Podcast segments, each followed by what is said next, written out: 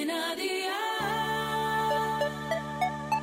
Día el podcast, más allá de la música. ¿Qué cenó hoy? Con Masito. Hola familia, aquí estoy otro día más con una cena brutal. Unos solomillos de ternera a la pimienta que se hacen enseguida y que están para chuparse los dedos. Así que vea por la libreta y toma nota de los ingredientes que te doy la receta.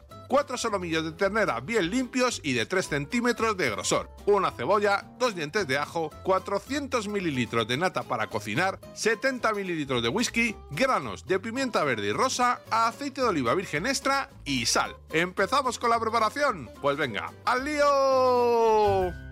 Pela la cebolla y los dientes de ajo y córtalos en trozos pequeños. Coloca una sartén al fuego con un poco de aceite, añade el ajo y la cebolla y pocha a un fuego de 6 sobre 9 durante 10 minutos. Adereza con una pizca de sal e incorpora los granos de pimienta verde y rosa a tu gusto. Incluye el whisky y préndele fuego con un mechero para flamear. Seguidamente agrega la nata, baja el fuego a una temperatura de 5 sobre 9 y cocina durante 2 minutos aproximadamente. Después, pon la salsa en un vaso, tritúrala bien y resérvala. Echa un poco de aceite a la sartén y pon la carne. Márcala por ambos lados hasta que esté en el punto que más te guste. Adereza con sal e incluye la salsa y amigo mío, ya tienes la cena lista. Así de fácil, así de Aldi. Consejito del día, si te da miedo flamear, mantén el alcohol a fuego unos 8 minutos aproximadamente. Es muy importante que la carne esté a temperatura ambiente un buen rato antes de cocinarla. Y si te gusta muy hecha, puedes cortarla más finita y así se hará en muy poco tiempo. Los deberes para el lunes te los dejo por aquí. Apunta y te recuerdo que en Aldi tienes todo esto de muy buena calidad a precios aún mejores. Dos patatas, tres huevos, leche, un calabacín, 100 gramos de queso brie y sal. Espero y deseo que te haya gustado esta nueva receta y que te suscribas al podcast. Ya sabes que es gratuito, no olvides compartirlo con tus familiares y amigos y te espero el lunes. Recuerda,